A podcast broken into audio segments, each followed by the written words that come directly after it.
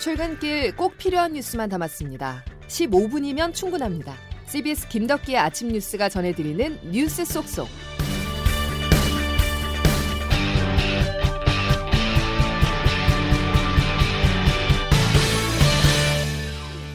여러분 안녕하십니까? 9월 6일 김덕기 아침 뉴스입니다. 수도권 4단계, 비수도권 3단계인 사회적 거리두기 조치가 오늘부터 다시 시작됩니다. 기존과 달라지는 점은 코로나19 백신 접종 완료자에 대한 혜택 확대입니다. 수도권 등에서는 최대 6명까지 사적 모임이 가능합니다. 정석호 기자의 보도입니다. 오늘부터 한 달 동안 사회적 거리두기 단계를 연장하는 한편 백신 접종자를 대상으로 한 사적 모임 제한은 완화됩니다. 4단계 지역의 경우 예방접종 완료자를 포함하면 6명까지 모임이 가능하고 3단계 이하 지역은 8명까지 모일 수 있습니다. 그동안 매장 내 영업이 밤 9시까지였던 식당과 카페는 밤 10시까지로 1시간 늘어납니다. 이와 함께 기존의 3, 4단계에서 49명까지 참석 가능했던 결혼식은 식사를 하지 않을 경우 99명까지 모일 수 있습니다. 백신 접종의 속도를 내면서 앞으로 백신 접종자를 대상으로 한 인센티브는 더욱 확대될 전망입니다. 어제 낮 백신 접종을 시작한 지 192일 만에 누적 1차 접종자가 3천만 명을 넘어섰습니다. 중앙사고수습본부 손영래 사회전략 반장입니다. 접종 예약이 되어 있는 현황과 그리고 저희가 확보하고 있는 백신 공급 물량을 놓고 비교해 볼 때 추석까지 70% 1차 접종을 완수하는 데는 문제가 없다라고 보고 한편 지난달 생산 문제로 공급 차질을 빚었던 모더나 백신 255만 회분도 오늘 도착합니다. CBS 뉴스 정석호입니다. 이번 백신 인센티브 확대는 위드 코로나의 전 단계쯤으로 보면 됩니다. 정부는 10월부터 조금 더 일상에 가까운 방향으로 거리두기 조정을 추진할 예정이라고 말을 해 사실상 방역 체계 전환을 염두에 두고 있는데요. 앞으로 한 달이 코로나19와 일상생활이 공존하는 시험대가 될 전망입니다. 조태임 기자입니다. 정부가 10월부터 일상에 가까운 방향으로 거리두기를 조정하는 것이 가능하다고 밝힌 건 사실상 위드 코로나로의 방역 체계를 예고한 겁니다.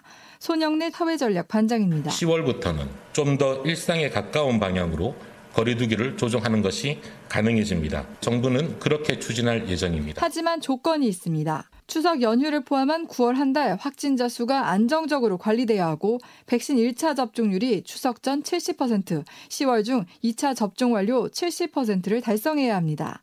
전해철 행정안전부 장관입니다. 추석 전 3,600만 명에 대한 1차 접종은 물론 10월 중 전 국민의 70%에 대한 접종이 완료되도록 정부가 오늘부터 백신 인센티브를 확대하는 것도 위드 코로나로 가기 위한 징검다리라는 평가인데 자영업자, 소상공인의 피해를 감안한 방역 완화책입니다. 하지만 자영업자들은 일부 조치들이 완화됐다고 해도 고강도 사회적 거리두기가 다음 달 3일까지 연장되자 이에 강하게 반발하고 있습니다. 전국 자영업자 비상대책위원회는 수요일 손실보상 확대와 영업 제한 완화를 요구하며 전국 9개 지역에서 동시에 차량 3,000대가 참여하는 심야 차량 시위에 나설 계획이라고 밝혔습니다. CBS 뉴스 조태임입니다. 현재 코로나19 4차 대유행은 급격한 증가도 뚜렷한 감소도 나타나지 않는 정책입니다. 오늘도 1,400명대 신규 확진자가 나올 것으로 보여 네 자릿수 확진자는 62일째 이어지고 있는데요. 신규 확진자 가운데 언제 어디서 감염됐는지 알 수가 없는 감염 경로 조사 중 비율이 30%를 넘어 연일 최고치를 경신하고 있습니다. 또 어린이집과 초중고등학교 등에서 새로운 집단 감염 사례가 확인됐는데요. 이런 상황 속에 오늘부터 등교 수업이 확대됩니다. 학부모들은 반갑지만 불안감을 감출 수 없는 게 사실입니다. 보도에 황명문 기자입니다. 오늘부터 교육부의 등교 확대 방침에 따라 거리두기 3단계 전면 등교 등 등교 수업이 대폭 확대됩니다. 4단계에서도 초중학교는 3분의 2까지, 고등학교는 전면 등교도 가능합니다. 이에 따라 수도권 등 일부 4단계 지역을 제외한 나머지 시도에서는 등교를 대폭 확대하고 서울도 학교 문을 더 열기로 했습니다. 이원혜 부총리입니다. 어떠한 상황에서도 학교는 가장 먼저 문을 열고 가장 늦게 닫겠다는 원칙으로 2학기를 대면 수업 중심으로 운영하겠습니다. 하지만 하루 확진자가 2천명대를 오르내리고 학교 집단 감염도 전국에서 속출하고 있어 불안감은 커지고 있습니다. 아직 학생들에 대한 예방접종은 고3 학생들만 이루어졌고 만 12세부터 17세까지 중고 학생들에 대한 백신 접종은 다음 달부터나 가능할 전망입니다. 2학기 학교 방역 지침도 확진자 발생에 무조건 학교 문을 닫지 않고 추가 확산이 없도록 조치하는 봉쇄에서 관리로의 위드 코로나 방향으로 바뀌게 됩니다. 대폭적인 등교 확대가 시작되고 대규모 이동이 예상되는 추석도 다가오면서 학교 방역이 본격 시험대에 오르게 됐습니다. CBS 뉴스 황명문입니다. 평택과 인천의 병원 등 일선 접종 현장에서 코로나19 백신을 오 접종하는 사례가 잇따르자 정부가 접종기관에 대한 점검을 강화하기로 했습니다. 최근 평택 성모병원과 인천 세종병원에서 냉장 유효기간이 지난 백신을 각각 104명, 21명에게 오 접종한 사실이 확인됐습니다. 위축된 지역 경제에 활력을 불어넣기 위한 국민지원금 신청이 오늘 오전 9시부터 시작됩니다. 나는 언제 어떻게 신청하는 것인지 궁금하실 텐데요. 정다운 기자의 설명 잘 들어보시고 해당 요일에 신청하시기 바랍니다. 코로나 상생 국민지원금 신청 절차가 오늘 오전 9시부터 시작됩니다. 소득 하위 88% 국민이 대상이며 1인당 25만 원씩 제공됩니다. 월요일인 오늘은 주민등록상 출생연도 끝자리가 1과 6인 경우 신청할 수 있고 화요일은 2와 7, 수요일은 3과 8 순으로 진행됩니다. 국민지원금 대상 여부는 카드사나 건강보험공단 홈페이지와 앱, 콜센터 등에서 조회할 수 있습니다. 지급수단은 신용카드나 체크카드 충전, 선불카드, 지역사랑 상품권 가운데 신청인이 고르게 됩니다. 국민지원금은 전통시장이나 동네 식당, 미용실, 약국, 학원 등 주소지 내 지역사랑 상품권 가맹 점포에서 사용할 수 있습니다. 프랜차이즈 가맹점도 해당되지만 직영 매장으로 운영되는 스타벅스와 각종 배달앱에서의 결제는 불가능합니다. 국민지원금은 오는 12월 31일까지 4개월간 쓸 수 있습니다. 정부는 국민지원금 지급 시기에 맞물려 정부나 카드사를 사칭한 스미싱이 증가할 것으로 보고 의심스러운 인터넷 주소가 포함된 문자를 받은 경우 주의를 당부했습니다. CBS 뉴스 정다운입니다. 정치권 소식도 보겠습니다. 더불어민주당 20대 대선 후보인 이재명 경기지사가 충청 경선에서 기선 제압에 성공했습니다. 54%라는 과반이 넘는 지지를 얻으며 대세론에 불을 붙였는데요. 반대로 이낙연 전 대표는 전략 수정을 고심하고 있습니다. 김기용 기자가 보도합니다. 이재명 지사가 지난 주말 대전 충남과 최종 충북 경선에서 누적 집계 54.72%로 2위 이낙연 전 민주당 대표를 두 배 차로 따돌리며 압승을 거뒀습니다. 충청권 압승으로 과반 대세를 굳힌 이 지사는 결선 투표 없이 곧바로 최종 후보로 올라서겠다는 목표에 한 발 다가섰습니다. 예상치보다 높은 지지율이어서 감사하다는 말씀 먼저 드립니다. 그 기대치에 맞게 제가 최선을 다하겠다 이런 마음. 충청은 예년 대선에서도 쏠림 현상 없이 캐스팅 보트 역할을 해왔습니다. 따라서 충청 경선 투표 결과가 향후 남은 경선 결과에도 영향을 미칠 거란 전망이 우세합니다. 여기에 곧바로 다음 지역 경선지가 대구 경북인 만큼 경북 안동이 고향인 이 지사의 대세론이 계속 이어질 거란 목소리가 많습니다. 반전 드라마를 노렸던 이낙연 전 대표는 향후 전략 수정 가능성을 언급하는 등 아쉬움을 감추지 못하는 눈치입니다. 겸허하게 받아들입니다. 어, 메시지를 어떻게 할 것인가, 정책을 어떻게 할 것인가 예, 검토를 해야죠. 민주당 대권 주자들은 이번 주말 대구 경북과 강원에서 순회 경선을 이어갑니다. CBS 뉴스 김기웅입니다. 국민의힘은 경선 규칙을 놓고 어수선한 주말을 보냈습니다. 당 선거관리위원장의 사의를 표명했다가 번복했고 공정경선 서약식에 후보 4명이 불참하면서 반쪽 행사에 그쳤는데요. 이런 사태를 촉발시킨 역선택 방지 조항은 결국 도입하지 않기로 결정했습니다. 황영찬 기자가 야당의 분위기 취재했습니다. 국민의힘 선거관리위원회는 후보 선출을 위한 여론조사에 역선택 방지 조항을 도입하지 않기로 했습니다. 대신 일반 여론조사 100%로 진행할 계획이던 1차 컷오프 투표에 당원 투표 20%를 반영하고 최종 후보 선출을 위한 여론조사에선 본선 경쟁력을 묻는 방식의 보완책을 마련했습니다. 정홍원 선관위원장이 회의 직전 사임 이사를 밝히고 이준석 대표가 반려하는 등 소동을 빚은 뒤 무려 7시간 동안 마라톤 회의 끝에 내린 결론입니다. 정홍원 위원장입니다. 역선택 문제를 가지고 찬반이 자꾸 엇갈리고 발상의 전환을 한번 해보자. 얼마나 후보의 본선 경쟁력이 있느냐. 역선택 방지 조항을 놓고 주자들의 갈등이 극심한 상황에서 절충안을 택한 것처럼 보이지만 사실상 역선택 방지 조항 도입을 주장하던 윤석열 후보의 의견이 당원 20% 몫으로 반영된 결과입니다. 최종 후보 선출은 기존 안대로 당원 50%, 여론조사 50%가 유지되는 만큼 룰 변경에 강하게 반발해왔던 홍준표 유승민 후보의 경우 선관위의 안을 일단 수용하겠다는 입장입니다. CBS 뉴스 화영찬입니다. 윤석열 전 검찰총장이 대선 가도의 최대 위기를 맞았습니다.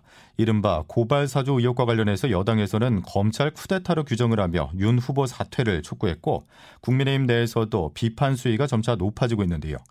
이런 가운데 공수처는 윤 전 총장의 한명숙 전 총리 수사팀 모해 위증 의혹 수사 핵심 인물인 이문정 감찰 담당관을 모레 참고인으로 소환하며 윤석열 수사를 본격화합니다. 보도에 김재환 기자입니다.